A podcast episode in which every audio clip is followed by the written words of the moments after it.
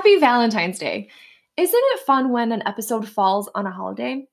I'm Lizzie, your host of Mimosa Talk, and honestly, what better day to sit around, drink mimosas, and talk about all things television than on a Friday that celebrates love? Since we're all feeling the romance today, I think we should start with Baby Monitor, a segment that talks about celebrity babies and baby announcements. This week was pretty exciting with pregnancy announcements, but first, cheers! Penn Badgley and his wife, Domino Kirke, are expecting their first child together. It's definitely life imitating art because Badgley's character, Joe, on You, is also going to be a dad. That situation is slightly less exciting given Joe and Love's murderous tendencies. But, anyways, uh, Domino gave fans a peek at her baby belly and shared a rather emotional story about their previous two miscarriages. Her caption read, on the road again. Pregnancy after loss is a whole other thing. After two miscarriages in a row, we were ready to call it. I stopped trusting my body and started to accept the fact that I was done. As a birth attendant, I've seen and heard it all. It takes everything I, have got to detach lovingly from the losses I've been present for and be in my own experience. This is going to be the first child for Penn and the second for Domino, who was a mom to 10 year old Cassius from a previous relationship. Uh, Domino, who is now a doula, explained that she's much more knowledgeable about the pregnancy process than she was when she found out she was pregnant at the age of 25. Congrats to the couple. And a baby is coming for Joe Jonas and Sophie Turner. Just Jared broke the news um, earlier this week, which honestly upset me a little bit because these sources that spoke out about the pregnancy took away this incredible moment from Joe and Sophie. They were probably planning to keep this pregnancy between them and their loved ones until they were ready to announce it to the world and in a special way, in whatever way that they wanted to announce it in. And yes, they could still do that, but the world already knows. So I just wish these sources would let people break their own exciting news. But this is the world we live in. So here we are, a Jonas baby from a Jonas brother and Sansa Stark, Queen of the North. Congrats to both of them. All right, now, the biggest news to hit the interwebs today is that Hopper is alive. Stranger Things posted their first promo for the upcoming fourth season and revealed that the fan favorite character, who was assumed dead at the end of the third season, is alive and he's bald. He's also in Russia, which is not great for him. Uh, the teaser came with the caption From Russia with Love and revealed that somehow, someway, Hopper was spared at the end of season three and has been working on the railroads in the dead of winter uh, for the Soviets as a prisoner. Now, the Russians played a pretty vital role, role in the third season as they were plotting to reopen the Upside Down in the basement of Starcourt Mall. While our good Hawkins friends shut that down completely, uh, Hopper was believed to be a casualty in the fight. However, there was a bit of an indication that he may be alive as a scene popped up in the credits, revealing that not only did the Russians seem to have a Demogorgon in their possession, but they were also holding, quote unquote, the American captive. There was plenty of possibilities and theories for who the American could be, and it could still be someone other than Hopper. But honestly, the only thing that matters is that our boy is alive. I do have to say it's very strange um, for Netflix and Stranger Things to announce uh, this as a teaser. I mean, why wouldn't they want to keep Hopper's uh, destiny as a surprise? And if this is their teaser, what else do they have in store for us this season? There is no known release date yet for uh, Stranger Things, but at least we know it's going to be sooner rather than later. Uh, Vampire Diaries alum Kayla Ewell is returning to television as a vampire again. Uh, Kayla who played Vicki Donovan on the first season of the CW series, and she's going from Mystic Falls to Gotham City as she's set to guest star on Batwoman as villain Nocturna. Uh, she will prey on Gotham's finest to, to, sustain her need for human blood caused by a rare disease. So that episode is going to premiere next Sunday, uh, February 23rd. Now, speaking of the Vampire Diaries and DC Comics, uh, Chris Wood, who brilliantly fell into the role of Kai Parker again on Legacies these past two weeks, has landed a new role in ABC's pilot 30 Something Else. He's being joined by his Batwoman co star, Odette Annable. Uh, the sequel to the 80s series will follow the grown up children of the original cast. Wood will play Leo, the adult son of Michael and Hope, and Annable will play his sister Janie. Um, since the show is starting production in May, I would say we can expect to see it on the roster uh, sometime next year for the 2021 TV season. Uh, Superstore fans, it's your lucky week because the series was renewed for a sixth season. The season will start off with the 100th episode, which is a celebration in, if it's, in and of its own. Uh, the renewal isn't surprising as it remains one of the top shows for NBC. It joins the already renewed Brooklyn 99, uh, which got the green light in November. And now NBC needs to hang on to all the comedies they can since it's already lost uh, its hit The Good Place and is airing the final season of Will and Grace. Uh, nostalgia continues to take the TV world by storm. After the Sabrina the Teenage Witch reunion uh, that happened this week, I wanted to say that we needed a Sabrina reboot, but then I realized we already have one. And don't get me wrong, I'm obsessed with uh, Chilling Adventures of Sabrina on Netflix, but the show doesn't share too much in common with the original uh, Sabrina the Teenage Witch. Aside from keeping the character names, the Netflix version of the series is much darker and deals with the occult and Satan. And I personally wouldn't be opposed to a spin off of the original Sabrina the Teenage Witch, possibly starring uh, Melissa Joan Hart as Sabrina as she helps her kids navigate being witches and warlocks in the mortal realm. Like, who wouldn't want to see Sabrina and Harvey's children um, grown up? The sequel has practically written itself. I kind of miss the comedic, like light-hearted, light-hearted nature of the show, of any show that has witches magic. All of them are so dark now, but Sabrina had just like this cool, fun vibe about it. But, anyways, the reunion was hosted by Melissa Joan Hart and brought together what seems like the whole cast and crew from the high school part of the series and the college part. So, Hart shared all of the photos on her Instagram. And if you're looking to walk down memory lane and see photos, photos of Valerie and Libby actually getting along, you have to check it out. In other nostalgia news, Honey, I Shrunk the Kids is getting a reboot, and Rick Moranis is set to return. Moranis closed a deal to return for the movie sequel, but it surprisingly will be a theatrical release and not a Disney Plus one. The original director, Joe Johnston, is set to be returning as well, and Josh Gad will also star. And the movie is set to star around Gad's character, who is the son of Moranis' Wayne Szalinski, and an aspiring scientist who also shrinks the kids. Whoops. It's a good thing this happened before, you know, so we actually know there's a way out of it. And finally, the Mighty Ducks sequel is in the works. Uh, the Mighty Ducks was a Disney classic in the 90s, and Disney Plus this time is now banking on that millennial nostalgia as it gears up for a sequel. Uh, sources say it will be 10 episodes, which will premiere later this year. Gilmore Girls' Lauren Graham is set to star as Minnesota hockey mom who helps her son Evan build his own team of quote unquote ragtag misfits to challenge the cutthroat world of competitive youth sports. Um, Emilio Estevez is also going to be returning for this um, after 25 years to reprise the iconic character Coach Bombay. So uh, Estevez and Graham are also set to executive produce the series. All right, let's move into our Bachelor segment. Um, before I bring Bachelor expert Erin to take it away, I've posted some of my favorite Bachelor theories on craveutv.com, and I thought I'd go through them briefly just because they're so fun. Uh, my favorite so far is the theory that Peter doesn't end up with any of the contestants, but rather Bachelor producer Julie LaPlaca. There's some solid evidence supporting this theory, including a few pictures on Instagram and the fact that they spent New Year's Eve together with their parents.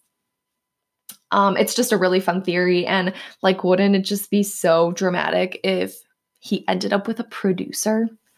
Uh, another theory narrows it down to Hannah Ann um, based on her Venmo account. Um, so fans logged in and checked all of the contestants' Venmo accounts and found that only Hannah Ann's was still private. um, which makes people think that she is the final girl.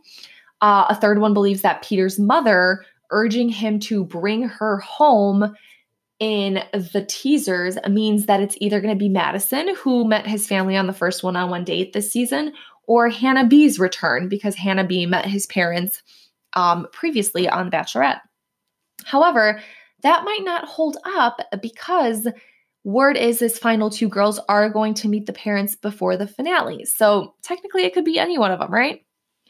And the pregnancy theory um, is probably my favorite because it banks on the fact that that bombshell that knocks Peter off of his feet and gives him that look of like, I'm going to throw up is the one, um, is that one of the girls is knocked up. Now, Peter debunked this or tried to debunk it um, when it was brought up in an interview by laughing and saying how ridiculous it was. But he also never said it wasn't true. So you can read all the theories in full at craveutv.com. And now Erin is going to take it away with her weekly Bachelor recap.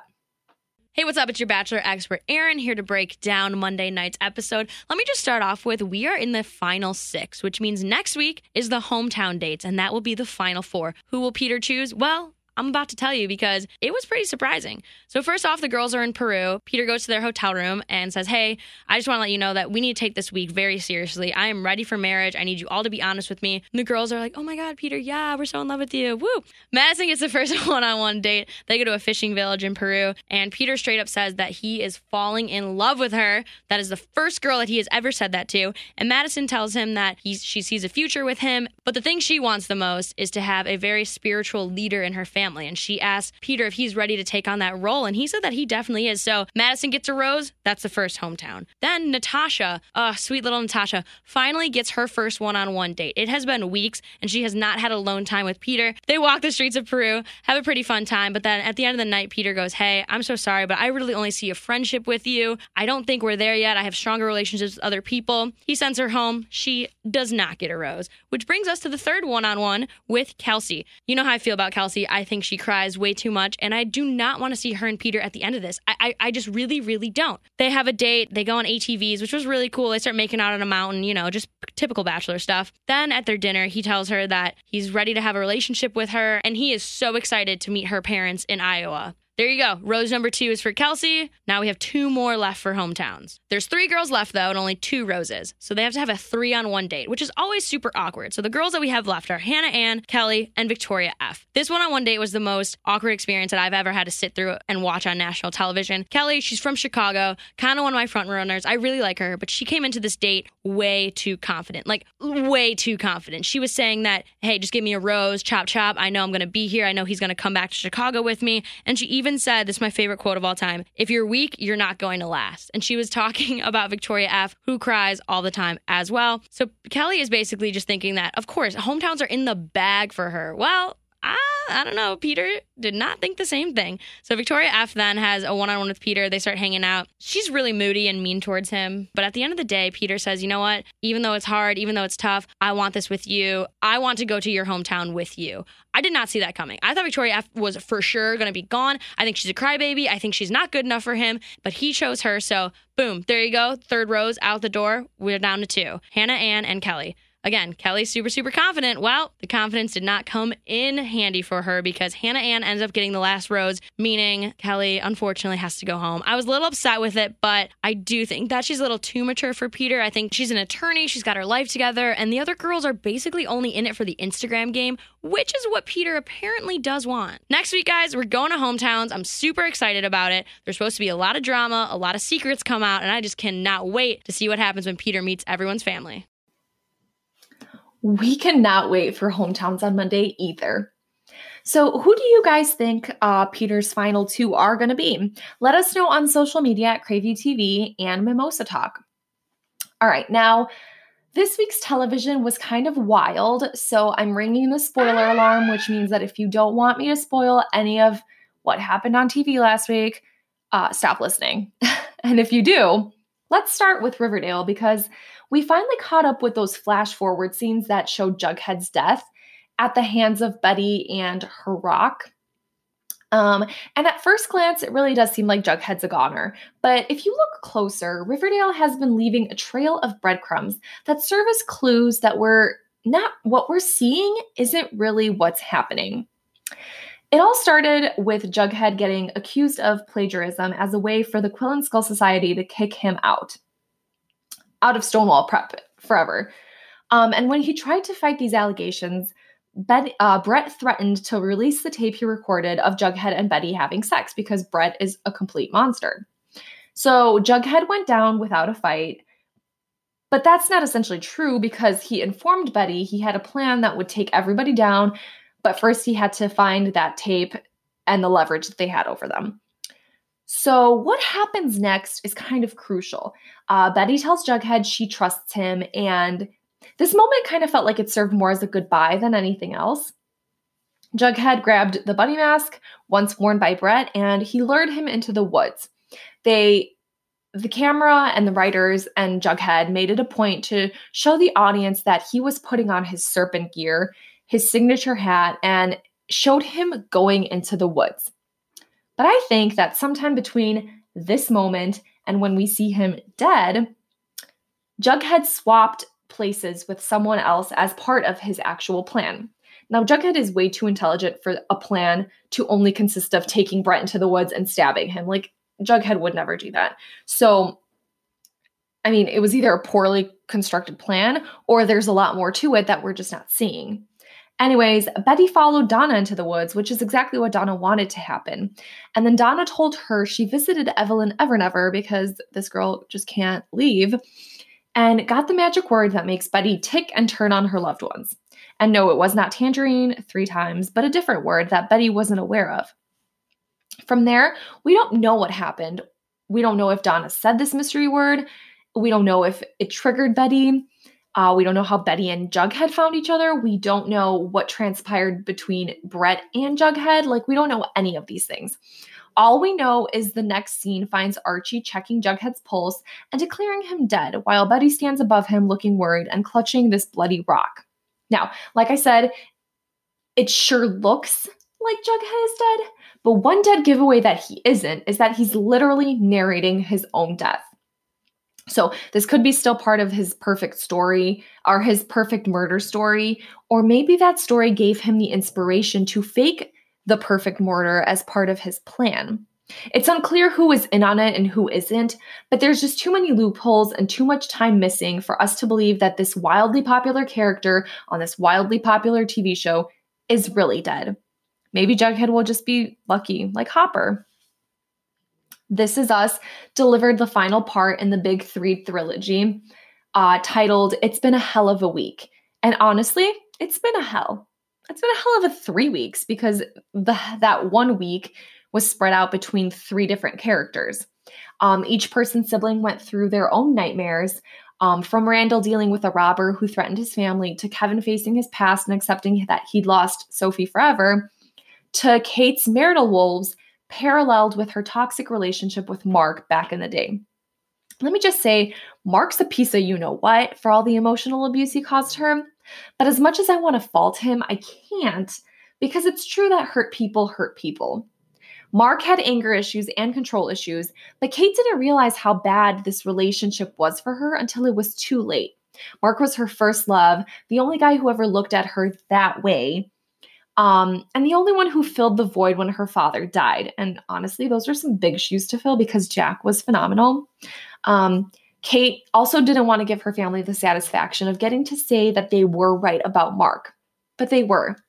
And thankfully, her family knew that something was wrong. Rebecca knew that something was off when Kate called her. Um, and just like in the past, Rebecca was there for Kate um, in the future too. In the past, Rebecca she rallied the troops to go to the cabin and save Kate, and in the present, she was there as Kate struggled in her marriage um, and having a blind child. Kate once again didn't want to tell her mother about Toby, but things between them weren't good as Toby was struggling to accept his son's condition. It was painful to watch, and we saw that Mark's abuse influenced Kate's relationship. It's why she felt guilty, why she was scared to leave, why she was scared he'd leave, um, and she placed blame on herself. Rebecca was there to remind her that she's stronger than she gives herself credit and inspired Kate to give Toby the ultimatum, which eventually pushed him to, you know, face his fears too. I think this couple will be fine. And I just, I feel like it's refreshing to see that Kate's issues don't always stem from her weight. Rebecca also came clean about her memory loss and the fact that the moments between her and Kate were so special and emotional leads me to believe that her memory will deteriorate at a rapid pace. Um, Chicago PD barely addressed Burgess's miscarriage. Uh, she dealt with it off screen, mostly while Ruzek jumped jumped back into action. But the story centered around Rojas this week, um, one of the newer additions to the team, who we don't really know much about. She's mostly a background filler, so it was nice to see her get some screen time. Um, I don't feel like this episode really gave us a lot about her, but the case was unique in that the victim had paranoid schizophrenia and as he helped them, it was hard to distinguish what was reality and what was a figment of his imagination. Shows like PD rarely touch upon mental health, but acknowledging that it does play a role on many occasions and that Sammy's reality was just as valid as theirs was, it was refreshing. Uh, Chicago Med, on the other hand, found Will making a stupid decision again. Surprise, surprise. Um, I'm not opposed to him eventually having a relationship with Hannah, but at this time, where it stands, it's probably not smart to get involved with an addict who has absolutely no desire to get better. Hannah's personality was so up and down, it was hard to understand what she was like when she wasn't high or going through withdrawal. Will's decision to step away from the clinic and help Hannah get clean was noble. Um, I mean, this is what he signed up for, what he wanted to do. But then he began flirting with her, acknowledging her advances, and accepted her invitation to go back home with him. I had to question his own sanity here. Like, Will, are you trying to ruin your own life? Blink once if you are. I don't know if Hannah was actually interested, if she was just lonely, or was she trying to kill him because he's threatening to out her and destroy his career her career? I don't I really don't know and I have so many questions about this, but overall I don't think it's going to go well for Will. Crockett has proven to be the most logical doctor on the team. He never lets his emotions, his personal preferences, or anything else cloud his judgment. He believes the next of kin should have the right to decide about a patient's medical decisions. And in this case, it's um, it's the smarter choice. Uh, Nat took away an abuse victim's rights, and the consequences were that the victim committed murder. And it was incredibly sad and unjustified. And it was an ending that, you know, didn't have to happen. Um, April is going through internal turmoil over her repressed feelings for Crockett. She likes him, but she's trying to pretend that having a baby and getting married with Ethan is going to fix that. And it's not. We know it's not. And at, at this point, it's dragged on for like three weeks now. And she needs to come clean sooner rather than later because, as I keep saying, it's only gonna get worse. Dr. Curry wasn't one of my favorites in the beginning, but I love how she's finding her voice and using it to make the right calls. She's helped save a patient who was wrongly diagnosed and, and put in like a vegetative state. And if it hadn't been for her and for her calling that out and standing up and not just thinking about money and how much it's going to make the hospital, then that kid would have never gotten the proper care in the future that was ahead of him. Uh, Katy Keene aired its second episode, and I'm just baffled at the fact that this show exists in the same universe as Riverdale. The series is so much more mature, even down to Katy and her friends understanding the weight of their decisions and how they impact their lives and their future. For most of the episode, Katy grappled with the decision of whether to accept KO's proposal, but it was evident that she already knew the answer and she didn't want she didn't want to confront the reality. When asked if she loved him and wanted to get married to him, Katy said they'd been together for so long that it just it was what it was. That tells you everything you need to know about where she, where she is in in her headspace. While KO and Katy seem like a good couple, it's hard for the audience to care all that much because again, it's only the second episode and we don't really know them all that well.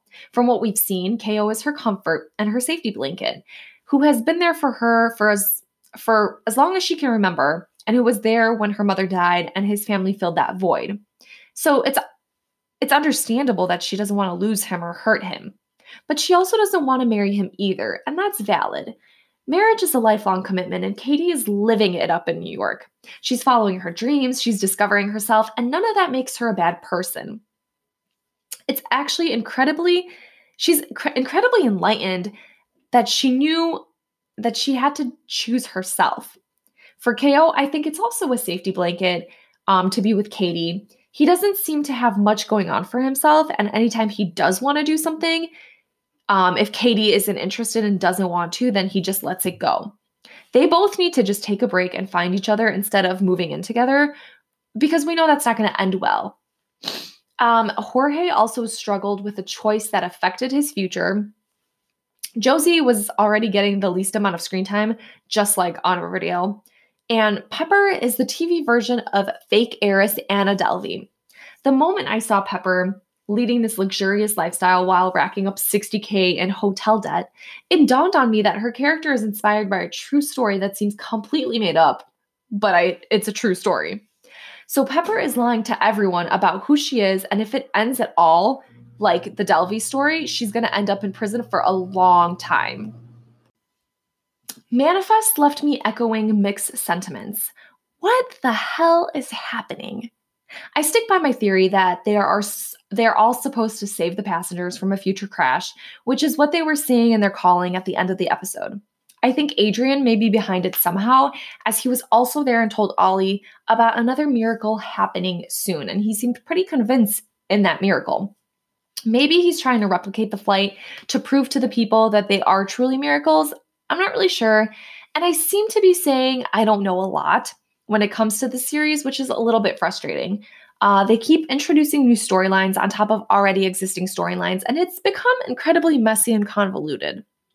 Olive and TJ made moves in the romance department and also found out that the Peacock card may be a clue that confirms that this has happened before. Mick and Zeke dealt with his fake wife, Courtney, who crashed with them and then asked Zeke to handle her debt to some drug kingpin, um, which almost caused Zeke to relapse. She also wanted Mick to doubt Zeke's sobriety by planting some pills. And it's unclear why she's so hell bent on destroying her ex. Maybe she's an exer. Speaking of exers, I still think Jared is playing a part so that he can get close to them, infiltrate their group, and then bring them down for Mick. And Grace made some sense by suggesting that they tell the public the baby belongs to Danny and not Ben. And I know it's a painful ask, but I think about the burden that they're placing on this child um, if they do allow people to believe that it's a miracle baby. Not to mention that they're making this baby a target. So I think it might be a small price to pay for the child's life. Legacies was a bit of a letdown this week after its amped up former episode that brought back Kai. Um, you would think that it'd be really, really uh, interesting to see him finally escape the prison world and enter the real world, but Kai, who always has a plan, didn't seem to have much of a plan when he got to Earth. Um, there was a lot of untapped potential with him and the Necromancer, and in general, with him just causing havoc. He was just bopping around in his suit, hoping for the best, which was silly and not a good use of his character's potential. Uh, Dark Josie helped them all escape the prison world, and Sebastian stayed behind to serve as the anchor. It was his redemption arc, though it's unclear what brought upon this change of heart for him. He doesn't seem like someone who deserved a redemption arc in the first place, but whatever, here we are. Uh, once Josie came back to Mystic Falls, she no longer carried that darkness within her, um, or so she thought. But I'm really glad that they aren't abandoning the storyline after just one episode there was too much buildup for them to just be like, yeah, Dark Josie's over. Um, and I think Dark Josie is the grit and the darkness that this series really needs.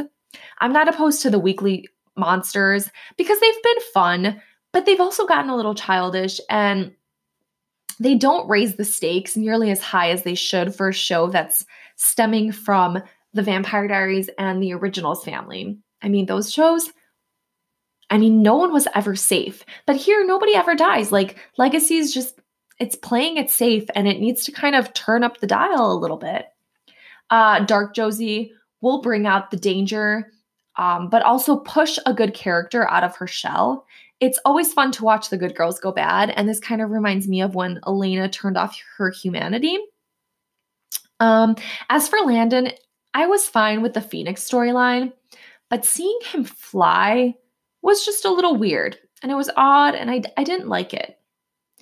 But man, for the first time, you guys, he saved himself instead of needing to be saved, and that felt nice. Hope made a choice, and her choice was not Landon. And it was kind of like the trolley problem where you can either choose to save one person or save several people. And I think Hope made the right choice. And it pushed Landon into a place where he had to fend for himself and be his own hero. hero. So I think that if the series continues on that trajectory, it won't make Landon such a buzzkill. Also, Ric finally got his revenge on Kai for killing his wife um, and Lizzie and Josie's mother. But I'm still kind of incredibly saddened by it because, I mean, it was Kai. It was a long time coming, sure, and it was well deserved. But I'll just, I'm just going to miss Kai so much. Any chance there's a way to come back from getting beheaded? No, no. I mean, he was just such a fun, lively villain who enjoyed his own craziness. And I mean, he'll be missed. That's all that's all there really is to say about that, Kai Parker. So, what do we have to look forward to this week? Well, God Friended Me returns on Sunday after almost a month long hiatus. And to that I say, finally! I hate when shows get interrupted for weeks on end while I'm invested. So, it's going to be incredibly exciting um, to have Miles and the gang back. We have an exclusive sneak peek that was given to TV Fanatic um, so you can go watch it over there or on CraveYouTV. And it is about Ali finally telling Arthur and Trish about her cancer diagnosis. So do you think that they're going to be um, fully supportive? Are they going to be worried and concerned? Uh, go watch that sneak peek if you want to know. Good Girls is also back this Sunday, and we're all patiently waiting just to see if Rio is alive and if he's just as lucky as Hopper. Um, so uh, those reviews are going to be up on CraveYouTV right after the shows on Sunday. Um, and that's all for me this week. If you enjoy my TV musings, you can always follow me on CraveYouTV um, on Facebook, Instagram, and Twitter, or Mimosa Talk um, for you know just the latest TV news and all of our insightful reviews. Um, our team is so passionate about television, so just check us out at CraveYouTV.com too. And if you like this podcast, subscribe and share it with your friends. Okay, until next time, everyone. Cheers.